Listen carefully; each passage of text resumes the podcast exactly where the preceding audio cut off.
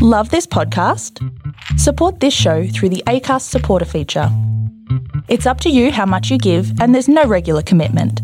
Just hit the link in the show description to support now. Welcome to another episode of 30 Minutes with DailyStraits.com. This is your host, June Ramli. Our guest today is Gavin Oliver, one of the founders of EcoZip. Established in 2012, EcoZip is an adventure and ecotourism company designed to get visitors out of tour buses and into the bush. The company was built on the concept of commercial conservation or the belief that profit doesn't necessarily need to be the sole reason to be in business. So today we're going to speak to Gavin about on why he decided to be a part of the venture and how tourism businesses such as his make a buck. Hello, Gavin. Thank you for joining us today. Hi, Gina. Nice to nice to speak to you. Great. Uh, let's dive right into the questions. You migrated to New Zealand from uh, the UK in 20, uh, 2008 with an entrepreneur visa and met a Texan guy and started EcoZip. So I'm just curious to know why did you choose uh, such a business? Well, I, it, it wasn't a deliberate decision. So in 2008, I, I'd, I'd spent 25 years in, in, in, you know what we kind of call the corporate rat race, and I worked for a big corporate company, and, and so my customers were banks and hedge funds and financial services companies, and I, I felt I really genuinely felt there had to be more to life than the than the daily commute, um, and by luck, um, by good fortune, I spent some time in New Zealand and fell in love with the country. And I just decided, I thought, well, this this would be a lovely place to live. So we we up sticks without really too much of a plan, uh, and ended up here in 2008 on an entrepreneur class visa. Um, and the, and the, the thing with an entrepreneur class visa is you, essentially the New Zealand government trusts you and they give you two years to create a, a new business and, and obviously create some jobs and, and, start paying some tax, create some GST payments and so on and so forth. And if you do that, they let you stay. But um, but sadly, if you don't hit those targets, they, they they'll show you the door. So it was a it was a really interesting process. Excellent. Yeah. So there was an article that you recently wrote, and you actually said that it was because of a, a detour you did from Dubai, right? You went to Dubai for work, and then you did a five days detour. So before that, have you ever been to New Zealand? No, no, no. All right. I'd spent, yeah, I'd spent no time in New Zealand. I'd always had a hankering to come here, but I'd never been here, and I, and I spent five magical days here.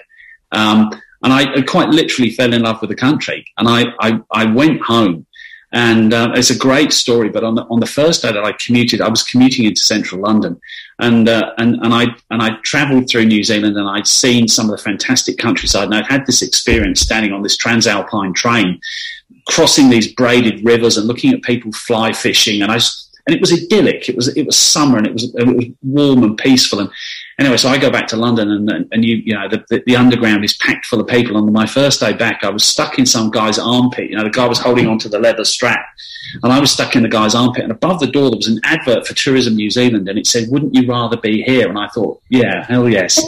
And, uh, and you were running a business or were you in a real job and you quit and then packed up and sold your house? Did you yes, I was, no, I was, I was a partner in a, in a corporate travel agency. I got two business partners and I, so I told the boys that I wanted to leave, but I, I went to my wife and I said, Hey, look, I think we should emigrate to New Zealand. And she, fortunately she said yes. She didn't think I was nuts and she said yes. And, and so we made the decision to go. So we sold our share in the company, we sold the house, we sold the cars, we liquidated absolutely everything. All our belongings ended up in a 40 foot shipping container. And we moved to the other side of the world, not really sure what we were going to do. With, with one child under two, and at the time we departed, we suddenly realized we got another one on the way. So when we arrived, my wife was 20 weeks pregnant. So it's kind of madness um, to do that, just to, you know, but, but we did it, and, you know, it's 12 years later. Yeah, so you didn't know a single soul in New Zealand? Oh, uh, no, I got a sister living here, but I so we we live but we but I yeah that was it. We knew one person. Okay, so then you came to New Zealand and you met this Texan guy, right, who happened to be your business partner in EcoZip. So apparently it said that you went for some camping trips and you met him over beer. Is that right? Yeah, so so so I when I first arrived in New Zealand, I joined a hiking club. Or in New Zealand, it's known as tramping. You go tramping. So I joined this tramping club, and I met this lovely guy called Peter Brown. And Peter said to me, "Hey, I know this mad Texan, and I think you two might hit it off." And, and he was right. He was obviously a great judge of people. And So Peter introduced me to Chris, and Chris and I got on like a house on fire from the get go. And we were because he's from Texas and I was from the UK, and we were the, the, the motivational kind of the inspiration was the same. So that here's this beautiful part of the country that, that you know the fringes of Auckland are beautiful. Um, yet so many visitors came here and they would jump on buses and they'd go off to Rotorua or they'd jump on planes and they'd fly to South Island. And we thought, hang on a minute, what could we do that would get people out exploring, you know, the region? Um, and, and, and that was really where it started. So that, and the inspiration was, you know, we, we said, what could we do that would get people off tour buses and into the bush, into the native forest? And so, that, and that's where it started. And it was, we, we, in addition to a love of hiking, we both share a love of craft beer. And, and, and so we would meet on a Thursday night at a bar and, and, and throw mad ideas around. And one night Chris walked into the bar and said, what about zip lines? And I, I had no idea what a zip line was. And, I, and, he, and he said, oh, it's a steel cable, you know, you hang off the steel. And I said, that sounds dangerous. And he said, no, that's great fun. And so we, so the next thing you know, this this pair of buffoons that know nothing about adventure tourism are riding zip lines in all sorts of places and, and, and, and learning about. Okay, so what was Peter doing in um, New Zealand? Was he also on an entrepreneur visa with you, or was he in a job? No, no. Peter Peter was a, a Peter was a seventy year old Kiwi. He he'd been a, an entrepreneur in his own right. He was pretty much retired, um, and he he met me through tramping and Chris through um, through golf. And so he was just, oh. he was just, he happened, it was lucky circumstance, Jen. It was just, it, uh, he happened to put us both in the right place at the right time. And what about Chris? What was he doing there? Was he there before you? Like how many years had he been in New hmm. Zealand? Yeah, he arrived in 2006 with his wife and his two daughters, and they, they were living, uh, they were actually living on Waiheke Island. Um, and he'd had a very successful career in the senior living and retirement community sector. He'd been a, a pioneer of a thing called assisted living. Um, and he was sort of I kind of you guess you'd call it semi-retired. He was enjoying a, a, fairly relaxed lifestyle, and I don't think he was looking for a new venture when we met. But we um, we kind of spurred each other on. All right. So um, okay. So why um, did you guys decide to do this business together? What was the the spark that made it happen? Yeah, look, I think the inspiration for us is it, it's it's it's both as we got older and our and our kids have grown up. I think we've become more and more aware of, of kind of what kind of legacy you leave as a, as an entrepreneur or a business owner. Um, and for a long time, I I've wondered, you know, what will my kids say to my kids about me as a business owner and, and, and what I achieved. Um, and we really felt very, very strongly that there was an opportunity to get into tourism that had a commercial, we called it commercial conservation.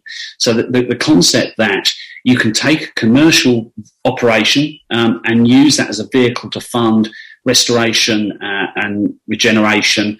Um, and you, obviously, you and your listeners will have heard a lot about sustainable tourism. But we, you know, we're, we're, now talking about regenerative tourism. We're talking about tourism that's that's that's actually is leaving a positive byproduct. So it's not just about maintaining the status quo; it's actually about improving the environment and improving the, the, the lives of our communities through tourism. And that that was what excited us. Um, and zip lines seemed to be a, a fairly natural way of doing that. So money was not the motivation; it was more to help the environment, right? Yeah, look, money's it's money always, you know, we, we've all got mortgages, um, and you know, but but no, it wasn't money. It was we we for us, it really was about a legacy, um, or it started with that idea that, and, and we we we acquired this piece of land out on Waiheke Island, which is a, a beautiful piece of, of, of, very old native forest, about six or seven hundred years old. And it was in a real state. Um, it was full of invasive um, weed and pest species, and we realised that we could use the, the zipline business as a way of restoring this to its its, its former glory. Um, and the Maori people talk about um, a, a, a, process of kaitiakitanga, which kaitiakitanga, which which essentially means guardianship. It's that acceptance that we're not owners of the land, we're just trustees. Um, and we have a responsibility to, to hand that land on in a better state than when we acquired it.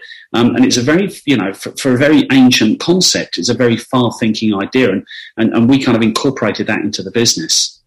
Alrighty. Can you tell me how did you overcome trust issues starting a business with a stranger? Because a lot of people would rather do business with their family or a friend that they've known from, from the childhood. But, you know, this guy is a Texan. He's not even the same nationality as you and you went into a business with him. So did you, is there an ironclad contract that you crafted out before going to business with him? And um, what are the things that you do if did you ever think that if it goes south, what would some of the methods, I mean, the, the kind of things that you might take to mitigate the situation? I think part of it, uh, uh, so there's two phases to that process, Jim. There's the first phase is the leap of trust, which is, you know, to, to say, I'm going to get into business for someone that I don't really know, and particularly to get into an industry that I don't know, because I've got no background in adventure, I've got no background in tourism, and, and nor had Chris.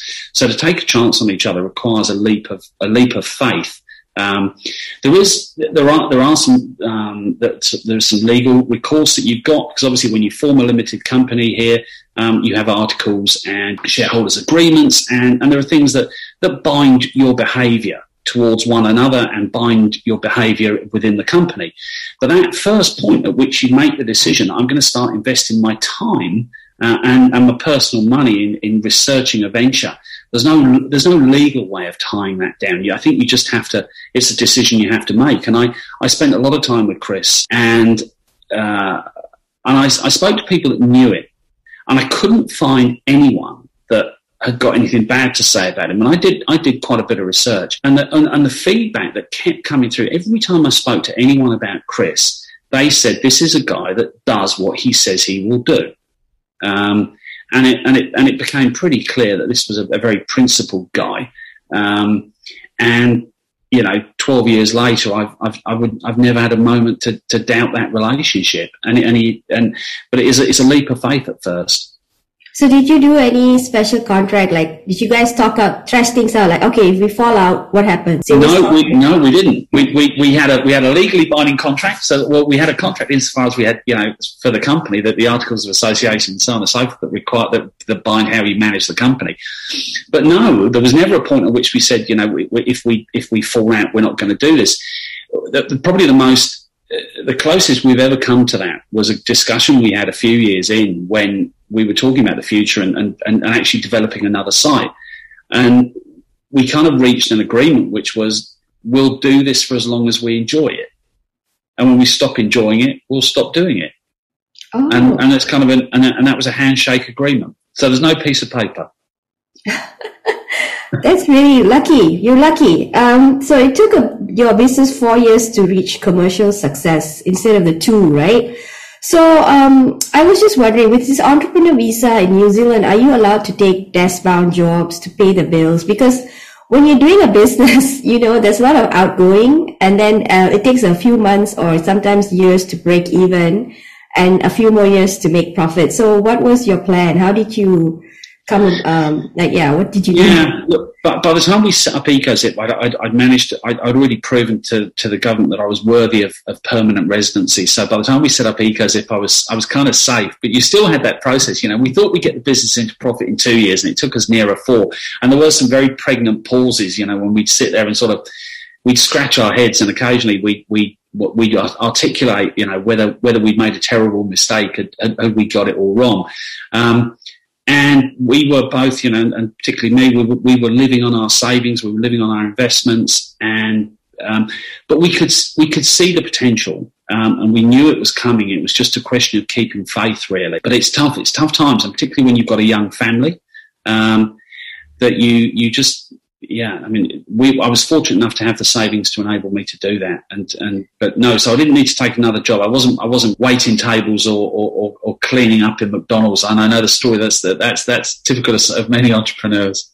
But okay, um, can you do it though? Uh, does the visa allow you to work? No. no. What about your wife?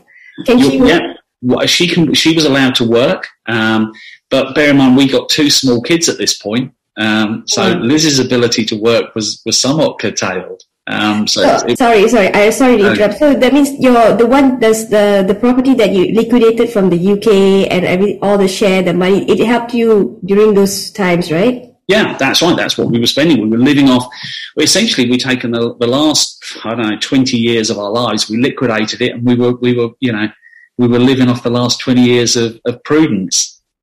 Did you ever in those four years ever think like, oh my God, have I done a mistake or is this worth it? yeah, frequently. yeah.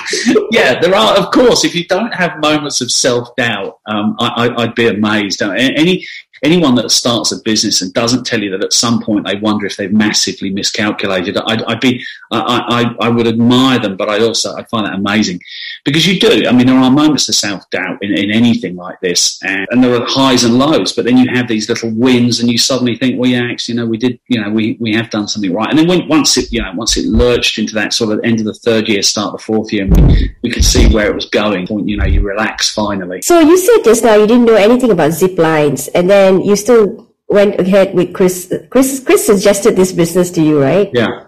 Okay. Yeah. Did it ever come across, uh, across your mind if there were consequences, like if your customer would have got into a nasty fall, there would be a lot of ramification, like a lawsuit.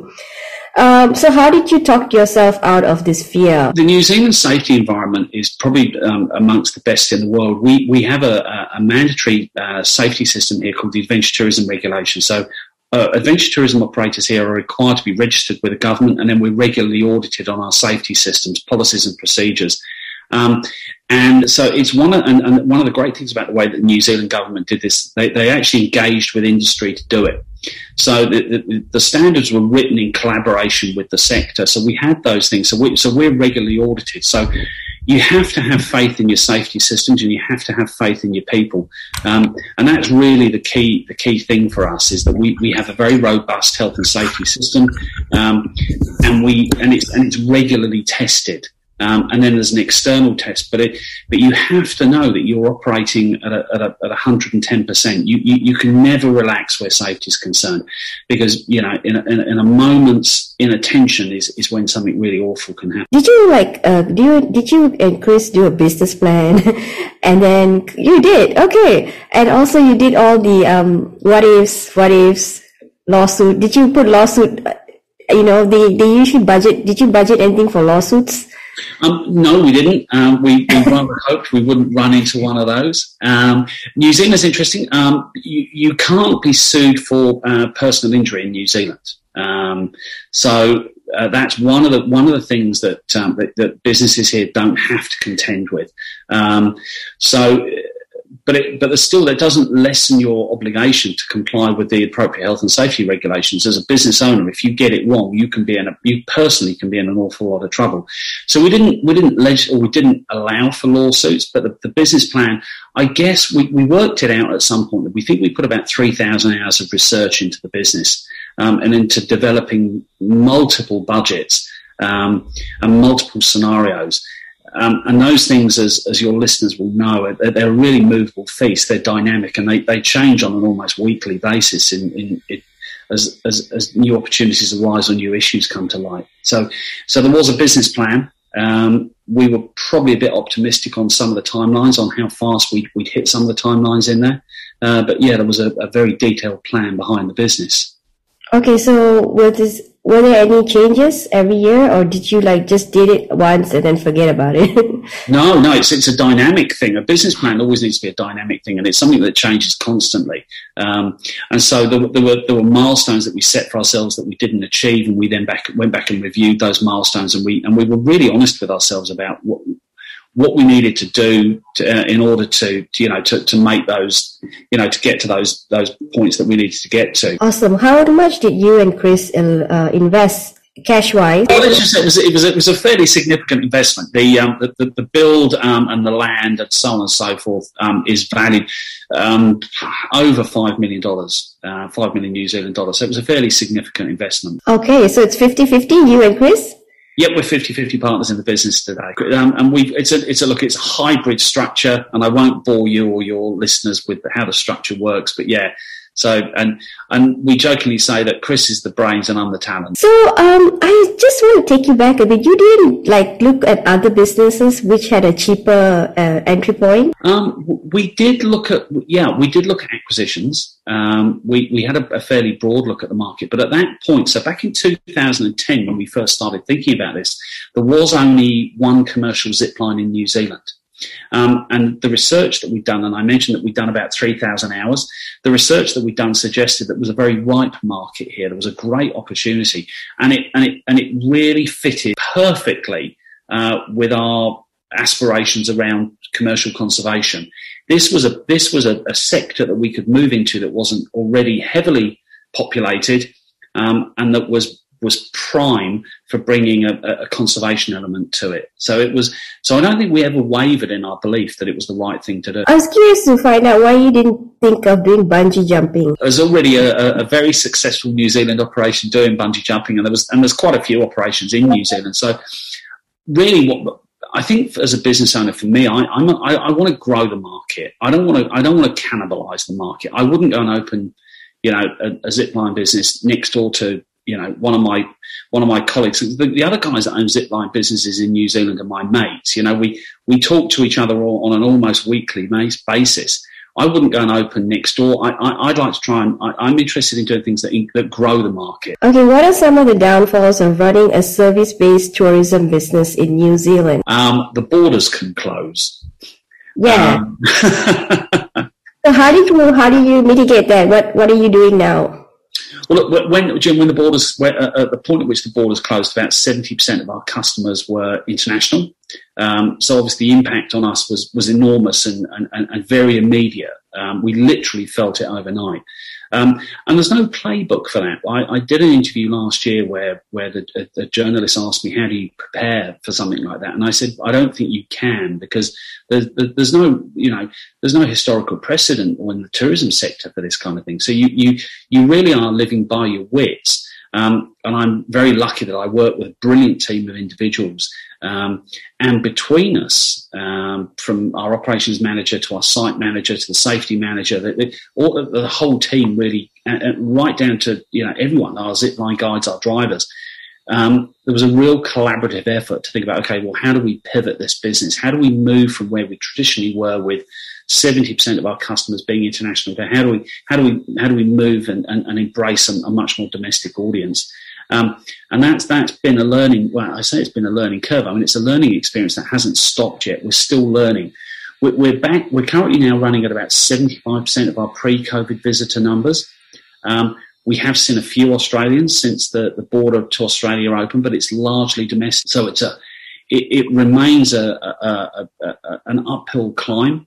Um, but we, have learned a lot about the business over the last 12 months. We, we, so I arrived in New Zealand in the teeth of the GFC in 2008. So that was very much on my mind. And, and, and Chris has a background in finance. So he, he and I were both acutely aware of that.